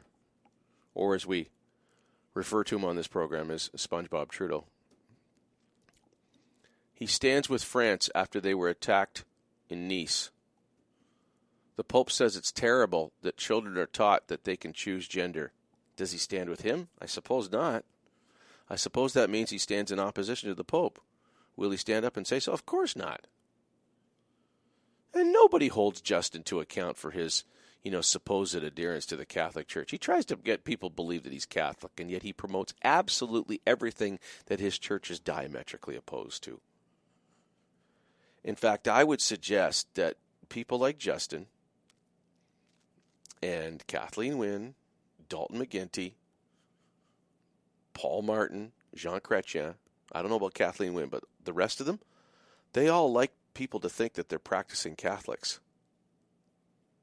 They've done more to attack everything that the Catholic Church teaches about morality than anybody else in Canada in the last 15 years, 20 years. And just my opinion, you want to call it and argue, I think that the Catholic leadership have been a bunch of pussy footed wimps that they haven't excommunicated these bozos. Those people I mentioned right now, they are enemies of morality. They are enemies of the traditional family. They are en- they're enemies of the Catholic Church. Joe Clark, I would throw him in there as well. And when they pass off, you know, this thought of, well, that's a personal thing, I don't talk about it, that's in total denial of the person who's supposed to be their Lord if they if they're Catholics. When Jesus said, If you're ashamed of me and my words, I will be ashamed of you before my Father. In other words, don't go passing yourself off as some type of Catholic or Christian when you're even, when you're so much of a coward that you can't stand up for the morality that you were raised to know is right and God honoring. Please don't give me this crap that I'm judging. I'm expressing an opinion here, and I reserve the right to be wrong. But in my opinion, I don't think Justin Trudeau cares what God thinks at all.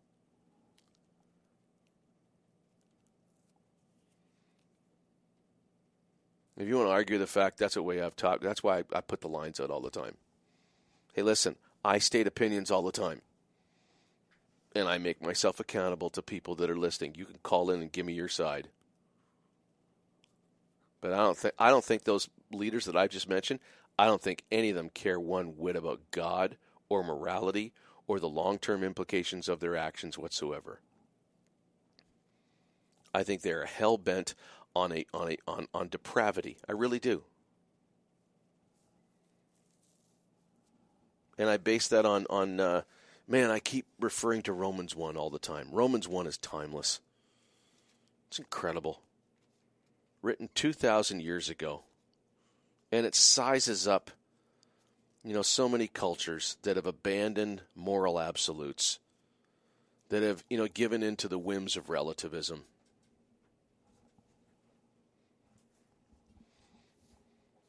The wrath of God is being revealed. I'm reading Romans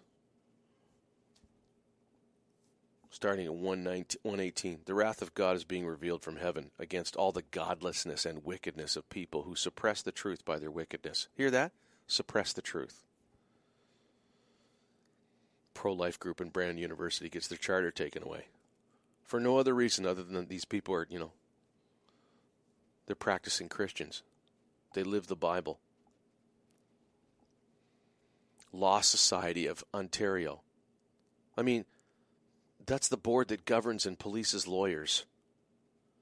Doesn't want people from Trinity Western University's law school to practice in Ontario because they made a covenant that they would not have sex outside of traditional marriage and they'd stay away from alcohol and drugs. So there's only two reasons they would do that.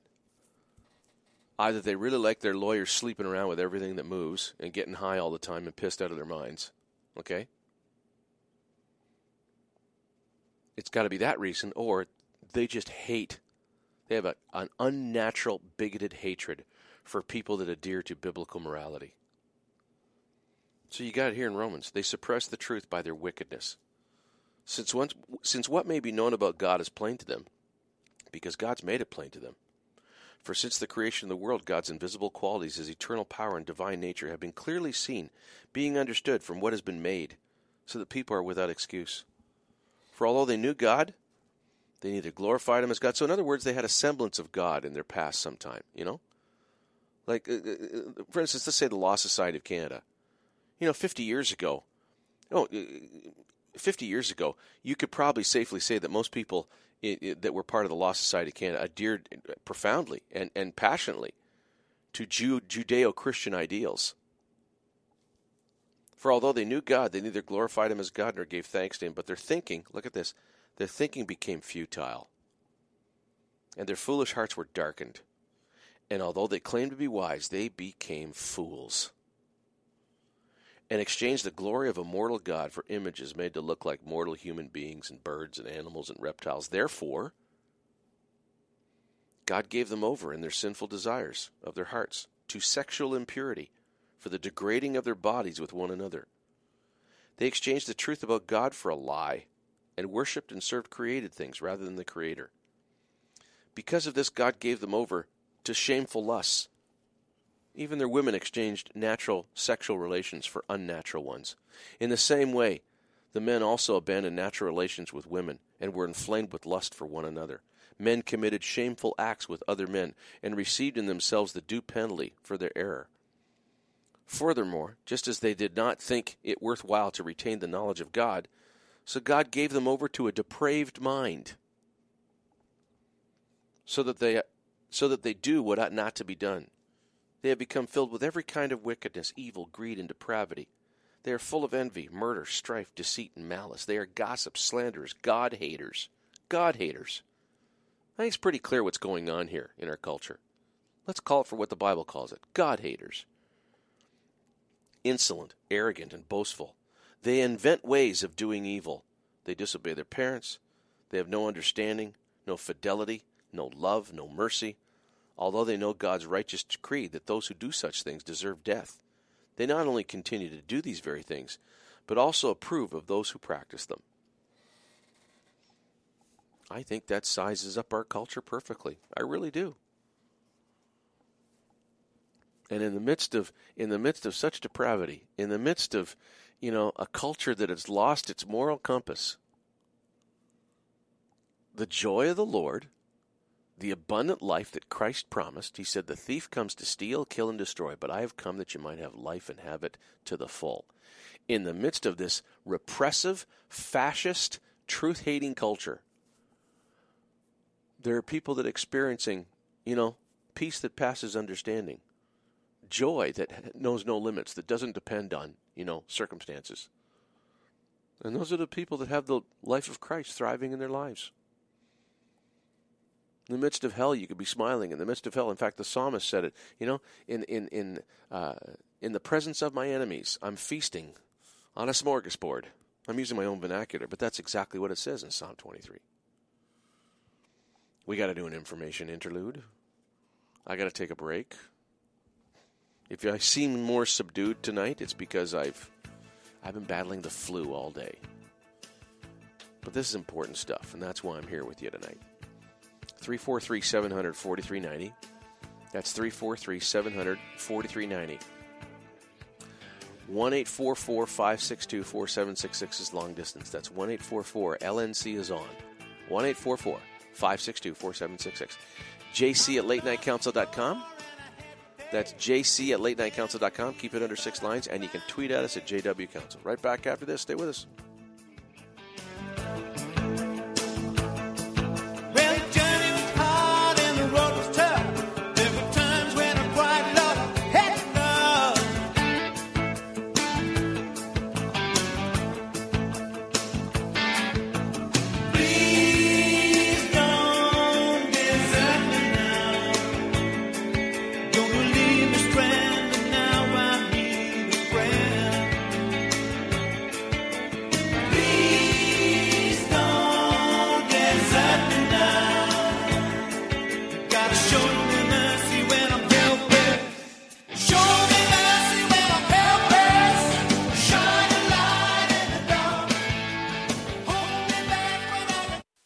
This is so much better than a news break. And most news breaks, all they have is bad news anyway. Well, you're going to hear some good news. Just stay right where you are. But you get a line while I'm catching my breath. 343 700 4390 in Eastern Ontario, Western Quebec, or 1 562 4766. That's 1 LNC is on. You can email me, jc at latenightcounsel.com. Keep it under six lines. And you can tweet at us at JW Counsel. Don't sweat it. I know I gave you those numbers pretty quick. I'm going to give them up before this break is over.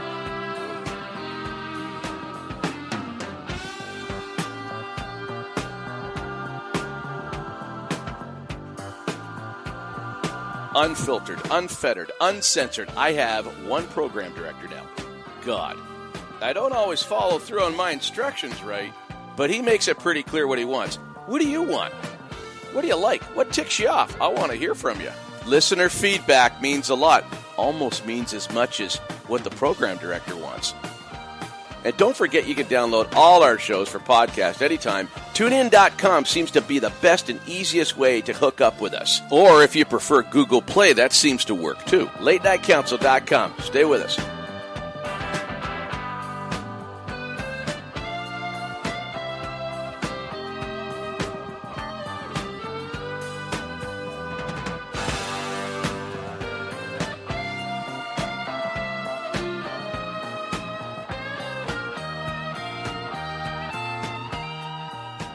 Monday and Tuesday, it's news. Often some pretty good guests, too. Wednesday, it's Ask the Pastor. Thursday nights, we repeat the Ask the Pastor broadcast from the night before. And then Friday night, well, we fool around on Friday. We give stuff away. We have fun because that's what you're supposed to do on Friday. And if you miss any of the shows, well, that's what podcasts are for. 343 700 4390. That's 343 700 4390. That is the Eastern Ontario and Western Quebec line, the whole capital region. And 1 562 4766. That's long distance. 1 562 4766.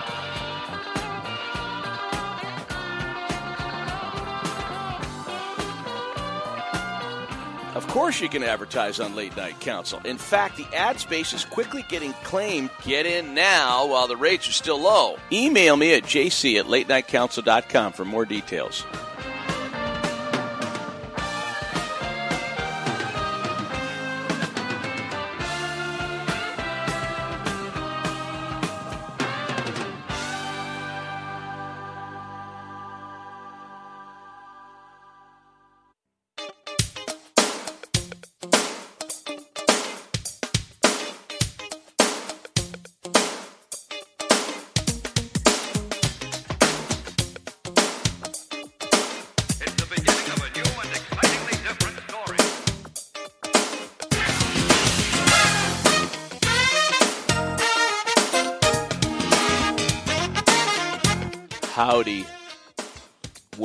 Back. 343 700 4390 in the capital region. That's 343 700 4390. 1 562 4766. JC at latenightcounsel.com is the email. And JW Counsel is the Twitter exchange. Got an email from Ken here. And this is an interesting email short and direct to the point, exactly, you know, the kind of stuff that gets on air when it's airworthy. The great challenge of the church in today's society is speaking into a culture that perceives us as irrelevant and out of touch. The media knows this and loves to take advantage of the fact. Yeah, it's very true. That's very true. And when the church did have, you know, a say in society and had a semblance of authority, it didn't do too well with that authority. It tended to be arrogant and even repressive. And the rules and the regulations were emphasized over what I talked about just before we went to the break. You know, the abundant life that, that Christ promises, and the joy of the Lord, and the peace that passes understanding, and the you know, the courage and the fruits of the Spirit. The fruits of the Spirit in Galatians five twenty two love, joy, peace, tenderness, gentleness, meekness, long suffering. That's you know another word for patience. Against such there is no law. When the church had more influence in culture, at least when I was younger and in my parents' generation, you know, it didn't traffic in those positive aspects. It didn't traffic in, I mean, there were always, you know, good organizations that fed the poor and worked with addicts and, you know, and, and uh, you know, the repressed and worked for justice. Those organizations were always there. But a lot of people that were part of churches, you know, there was a lot of repression. There was a lot of ego. And I don't even want to go down the road of, you know, the, the sexual abuse that took place and the spiritual abuse and manipulation that took place by churches. So, Ken, you're hitting on something that's very, very powerful. Anybody that's a follower of Christ, if, if you want to, you know, shine the light in the dark, if and Jesus says, you know, to let our light shine. He says we're the salt of the earth. You know, if we're to have an impact on society that's positive, before you even, you know, build relationships with people that uh, uh, you know, need the light and the life of Christ and the beauty and the peace and the morality of Christ. You got to prove to them. You got to win their favor. You got to you have to earn the right to be heard. Because most people's perceptions of church and religion, at least in Western culture now, at least in Canada, is they don't like us. They got the defenses up. And if that is not disarmed through love, if that is not disarmed through genuine honesty, if that is not disarmed with, you know, generosity, and there are all sorts of things you can do to disarm that kind of thing. If that's not disarmed, nobody's going to listen to the word that, that Christ has commissioned his followers to go out and, and share. His actual word was preach. And preaching, you know, can be really annoying, but like St. Francis of Assisi said, preach the gospel every day, and if you have to, use words. Preaching the gospel is far more eloquent through actions, far more eloquent through forgiveness and tenderness and generosity. Sometimes extravagant, extravagant generosity. Going the extra mile. Shoveling your neighbor's walk. Cutting his lawn. Bringing his garbage cans back in. It's a little thing, but that touches people, you know? When you find out they're sick, you bring over an apple pie. Do you do that? That's what followers of Christ do. That's when we're at our best, when we're being generous, you know? Hey, who said your Christian faith wasn't going to cost you? Amazing grace, it's free. Yeah, salvation is free. But if you're to have an impact on your world, it's going to cost you. That's what Jesus meant when he said, Take up your cross, follow me. And following him and doing it in a way that affects other people in a positive way is going to cost you. But that's why, you know, that's why we have the power of the Holy Spirit. He enables, he equips. That's what Jesus said when he said, If I don't go, the Holy Spirit will not come. And he will be a counselor. He said to his disciples, You're going to receive power. Power is going to come upon you, and you're going to be my witnesses in Judea and Samaria and the other parts, most parts of the world. What does that mean? You're going to be witnesses. Something miraculous is going to happen to you. And you're just going to simply tell people what happened. You're going to be transformed. And you don't have to be eloquent. You don't have to preach. You just live out that life of generosity and love and tenderness that's described in Matthew 5, 6, and 7 in the Sermon on the Mount. And that transforms that transforms people. It transforms families, neighborhoods, schools, workplaces entire cities. Happened in the 1850s in Rochester, New York, when Charles Finney was preaching there. And people were turning to Christ by the thousands. And remember, Rochester was only about 15, 20,000 people back then. The entire city, the entire city was converted to biblical Christianity in the 1850s under the ministry of Charles Finney all sorts of things have happened like that in history throughout North America. And the historical revisionists and the academics that, you know, are in charge of our universities and molding young minds, that's all been fil- filtered out. Our kids never hear about that kind of stuff, ever. Of how powerful, how powerfully faith has affected history and culture in North America. 343 700 4390. That's 343 700 4390. The Olympics have already started. The grand opening ceremonies are Friday night. And uh, that's probably the most watched spectacle of the Olympics. Everybody tunes in for the opening ceremonies. You remember London, where they had Daniel Craig who plays, uh, you know, James Bond, and the Queen skydiving. that was, I'll tell you, the opening ceremonies for the London 2012 Olympics were, were, were some of the best I've ever seen. It was very entertaining, very original, very creative, very, very good.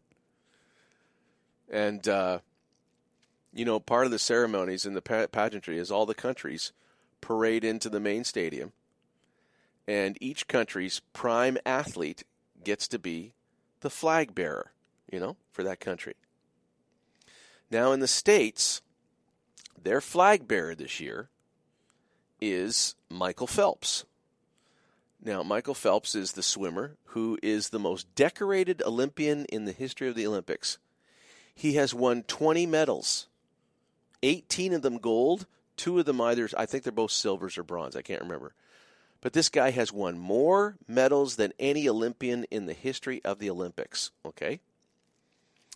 And you'll recall, and, and this is a story that, uh, in fact, I, I tweeted this out earlier in the day. If you go to my Twitter, uh, Twitter uh, uh, uh, account or go to the Late Night Counsel Facebook page, you can follow the link and read this story for yourself. Michael Phelps, you know, after he won all those uh, medals again, you know, he really hit the skids, and he was, uh, uh, you know, uh, was uh, picked up for a drunk driving um, incident, was uh, charged, I believe, for marijuana possession, and his life really hit the skids. He was going to quit, you know, Olympics, didn't care anymore. And lo and behold, if he didn't get a phone call from Ray Lewis, Ray Lewis, the former um, I think he was a linebacker, at least a defensive player for the Baltimore Ravens.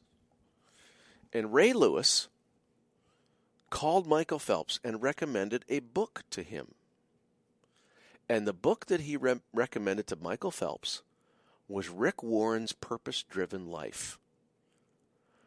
Rick Warren's book, Purpose Driven Life, is the biggest selling religious book outside of the Bible in the last you know, 50, 100 years. I mean, it sold hundreds of millions of copies. And it is a, and I've taught courses that, you know, have been based at, you know, have used purpose driven life as like, you know, the main um, um, text. Solid biblical teaching. Michael Phelps opened up his life to Jesus Christ through purpose driven life. And he says in the article that I posted that the principles that he learned from God's Word and from purpose driven life have resulted in reconciliation with his father that he was estranged from, and to a great degree have brought him back to do one more Olympics that you're going to see him when he when he carries that flag into the into the uh, main stadium on Friday night when he leads the U.S. team and uh, carries the flag for the U.S. Olympic team. Now, you would never find that story in secular media. You'd never find that in mainstream media. Because they don't want anybody to think that, you know, that Jesus Christ inspires athletes. In fact, there's kind of a cynical, you know, almost uh, revulsion, you know, when, a, when an athlete talks about his relationship to God or, you know, gives praise to God after he wins a touch. And, you know, that, that can be a little bit immature. I get that, okay? But you got to remember, a lot of these athletes that that you know uh, that accomplish these incredible athletic feats, a lot of them are in their early twenties. They're kids, you know, and their faith is very, very much alive. And yeah, it's not very mature, but you know they don't mind sharing it. They like people to know about it. And and and I just find you know the hatred for that kind of pure faith that is you know is out there in academia and in media is just it needs to be exposed for what it is. It's evil. It's evil. It's evil. It's repressive. And it is anti freedom. It is anti liberty. And everything that's good and right and moral and pure, you know? It's the other side evil, depraved, perverted, slimy, repressive. 343 700 4390. That's 343 700 4390. Got one segment left. You going to call in and change the world tonight? Got open line, open topic. It's Ask the Pastor, but you know, fire away. 343 700 4390. That's 343 700 4390. That's Capital Region. 1 562 4766. That's long distance. 1 562 4766. If you want to send me an email, you got to send it right now. Right now. Because I'm going to be determining whether it's airworthy during the commercial. And same with Twitter.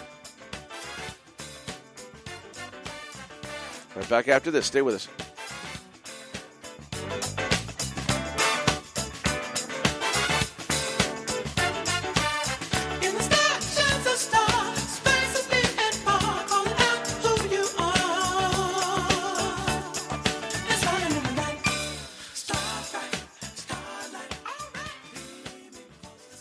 Timo's 2000 Mobile Auto Cleaning comes right to your driveway and makes your vehicle look brand new again. Classic cars, bikes, boats, RVs, dump trucks, hot rods, tractors, transport trucks. We can even make your minivan look like the day you drove it off the lot. Did you spill too much coffee on your seat? Did Junior decide he couldn't wait till he got home? And yuck, maybe you're just long overdue for that meticulous cleaning. Maybe you want to sell the old beast. Smartest thing you can do is make it look brand new again. Timo's 2000, 613 327 8498, 613 327 8498, or go to timos2000.com.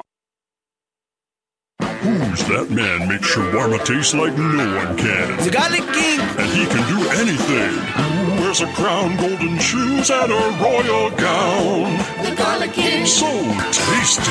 Man, this food is so good. Don't talk with your mouth full. I'm just talking about the king. And I can dig it. Discover why Really Lebanese is Ottawa's best shawarma. Really Lebanese, home of the Garlic King, St. Joseph Boulevard beside Pizza Hut in Orleans. Garlic. I love it. Summertime is here, it's time to cool off with your friends at Menchie's Frozen Yogurt. We feature 12 flavors of frozen yogurt daily, with a choice of over 55 delicious toppings to choose from. The combinations are endless. Chill out with our new fresh yogurt fruit smoothies, or be the hero at your next backyard barbecue or birthday celebration when you serve up our exquisite frozen yogurt cake to your family and friends. Visit us at 80 George Street in the Byward Market and 3091 Strandherd Drive in Barrhaven. Menchie's Frozen Yogurt. We make you smile.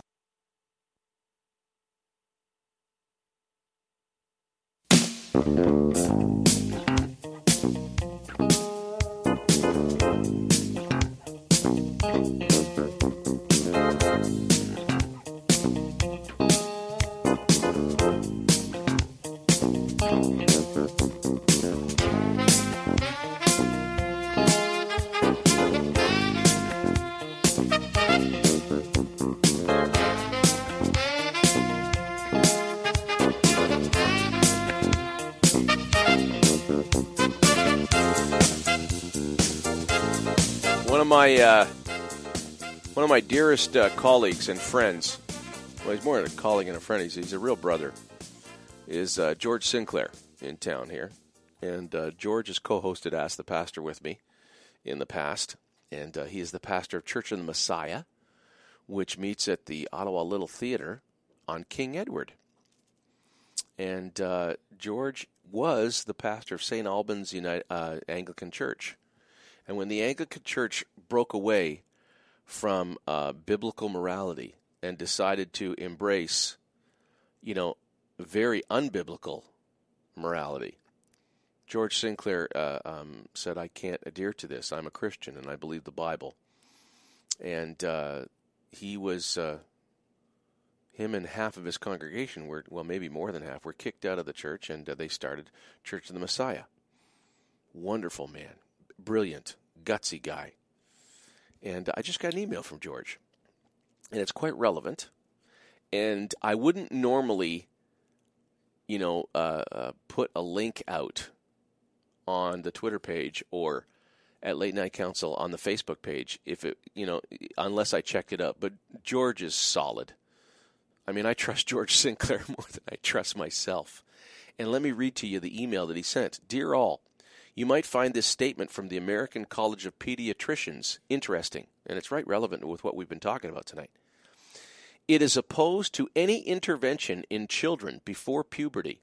Interesting stats. Probably not something reported in the mainstream press. And then he puts out the link about the you know the American College of Pediatricians and how messing with gender and making them think that they can make decisions, you know, on that kind of thing, is totally wrong, and they have taken a stand against it. And yet, the gay pride people here in Ottawa want us to celebrate. You know, the grand marshal of uh, the parade is a ten-year-old kid, a boy who you know wants to be called a girl. And if you criticize that, or even question it, our prime minister wants to put you in jail for two years. It, it, it's it's insane. It, it's just absolutely and nobody's saying a thing against it because everybody is afraid of being labeled as you know homophobic or you know transgender phobic or whatever. Know all these crazy terms that these politically correct fascists have forced on us. And uh, again, greatly, greatly emboldened by the words of Pope Francis yesterday, when he called, you know, the the uh, you know the gender confusion that we're forcing on children. He called it. He he termed it terrible. And I think that should embolden followers of Christ to, to you know to you know to not take this lying down, to to really uh, you know to really take a stand. And if they throw us in prison, hey, a lot of my heroes from the Bible were uh, wrote some of their best stuff from prison. They did. And Jesus said, in fact, it's almost a earmark of whether you're authentic in your in your commitment to Christ. Okay? He said, All men are going to hate you because of me. Do not think that I've come to bring peace. I've come to bring a sword. And not advocating violence, but he said, I've come to bring a sword. You're going to have family members against family members because of his message and because of, you know, the implications of what, you know, the real gospel message is really about.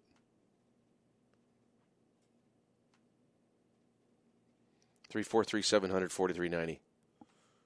That's three four three seven hundred forty three ninety. I always look forward to Mike checking in, and he usually checks in. Oh, one of the last segments, and he's on the air now. What's up, Mike? You know, in in many ways, the the this culture that embraces the gay pride parade, all leftist type ideology, um, it's very much a, a, a almost a religion of secular. Like it's a it's a godless religion, but it its main thrust seems to be uh, self gratification through self destruction. Oh, uh, the mad pursuit of pleasure, the mad pursuit of, uh, you know, uh, if it feels good, do it. You know. and destruction. I mean, they they literally run themselves into the ground. They encourage people to destroy their lives. Mm-hmm. Um, I Live, live I- fast, my- live fast, die young, leave a nice corpse. yeah, and I mean, is that really that far from what they are? Look at the the surgeries that they're doing to themselves to satisfy something that is, is mentally, not physically wrong yeah, with them. yeah. Um, and and people encouraging them to do it. Um, Well, what did Romans say? I- you know, they not only practice evil, but they approve of people that uh, you know engage in evil. Well, I mean, like God literally has given them over to depraved minds. That's essentially what it is. They don't even see what they're doing anymore. To them, it's it's normal, but they they they just can't even see. They've Mhm. lost perspective. Mm-hmm. Um, I I wanted to sort of take issue with the church at large, I guess, a little bit, um, because I I've I've been of the opinion for a while, and it's probably what first drew me to people like John Hagee and even yourself, because you dabble in politics as well as uh, being a pastor. And, and well, I don't. I'm not afraid. Like that as I wouldn't say I dabble in politics, but I'm not afraid to share my Well, you know I opinion. mean. Yeah, but you you have a show that deals with politics and stuff. A lot of a lot of religious people they stay right away from this. Um, th- I think that the separation of church and state thing, which I've already explained a million times, has gone way too far. And I, I find that in many ways the church is very a, a, a large portion of the church, let's put it that way, is very reluctant to get in, engaged in the in the in the government, in the politics, in in discussions of what's going on around us. And I I wanted to read something brief uh, that uh, Pastor John Hagee wrote. Uh, he wrote this about 12 years ago, so I mean, just imagine how much further it's all come since then. But he wrote, um, "It's our duty as Christians to let the light of the gospel shine in our lives with the power and force that God intended. He says in an American religious identification survey, over 76% of American adult population claim to be Christian. But if that's true, then why are they not the dominant force in politics and shaping the country's moral fabric? He says it doesn't require profound intellectual insights to understand that the nation is headed down a pathway of moral and spiritual destruction. And like I said, he wrote this 12 years ago, so I Mhm. just imagine how far. In the meantime, the church hides the light of God from a world that so desperately needs to be illuminated. Instead of allowing our light to shine through our lives, we sit idly by and curse the darkness that we have allowed to perpetuate. When this is the case, the church is not a dynamic force of change. Rather, it becomes a mere reflection of the decaying culture around us. Mm-hmm. Um, he goes on to say how, uh, you know, like we don't have a right to complain because we have uh, the ability to make changes around us. We we have a, a government that we can participate in. Yeah, yeah. And and we're not doing that. Now he he brings up a fellow teaching by the name of uh, John Maxwell who stated that the problem with the church today is that they don't want miracles, they want magic. Um, in other words, they're not willing to take part in it. So they'll like Christians will complain about um, wanting uh, abortion to become illegal, or you know why why can't they just ban homosexual marriage or not redefine it, kind of thing. But what do they do to engage the system in any way, shape, or form, or people around them? They, people are very reluctant to get involved in these conversations. Yeah. We've been sort of bullied into being quiet, and in many ways, it reminds me of that bit where Jesus, said, I think it was Jesus says, "Don't put your light under a bowl, Yeah, or it'll yeah. be taken away from you." Yeah, yeah. and and I find that that's essentially what we've kind of done with ourselves, even people within the church. Um, people are uncomfortable, even just. And I've one of the things I've heard you bring up in in in uh, Bikers Church. You know, when you read certain lines that are politically not kosher today, uh, and not Marxist approved language. That gets people very uncomfortable, even within our even within our little church there. Yeah, even the So, I word, mean, even the uh, words of Christ. You know. Yeah, absolutely. It's coming right out of the Bible. That they want to remake the Bible in their own image. They want to change it to fit more with the times, so to speak. That pastor that you mentioned earlier, uh, that separated from the Anglican Church, to me, that's a hero. Yeah, That's oh, yeah. That I'm George George Sinclair. right because that's a good. That's a good description. George Sinclair is is a local hero of mine. He really is. I just love the guy. I really, I, I really believe that this th- these times are going to test not only the leadership of the church but also the body of the church, and I think it's going to test people who who maybe know God but don't realize they know God, and, and because I think people are going to start to see these how different things are getting and how out of control and how dark it's getting. Well, you're saying you think people are going to step out. see. You said you think people are going to see the level of spirit. are going to be blind. Well, the the level of spiritual blindness and how pervasive it is is just, you know, it, it is mind blowing to me. But Mike, that's think- I that's why that that's. separation. But Mike, that that's why I'm on the radio. Some of us are fighting back, buddy. Appreciate your call. Always good to hear from you. We're repeating this broadcast tomorrow night. And of course, you can get all the podcasts at tunein.com or at uh, www.latenightcounsel.com. I'm going to go home and I'm going to try and sleep off this flu. You've been very patient and a delight that you've joined us tonight. We're back live Friday night with Freebie Fridays, giving away stuff and having fun. Have a good night.